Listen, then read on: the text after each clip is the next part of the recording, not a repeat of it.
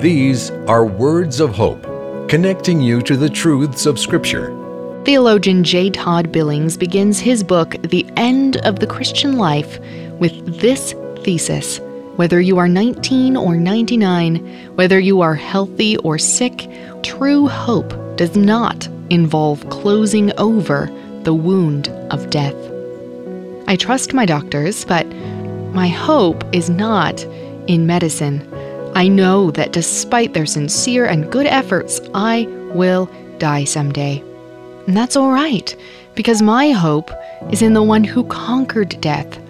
The last enemy to be destroyed is death, Paul writes to the Corinthians.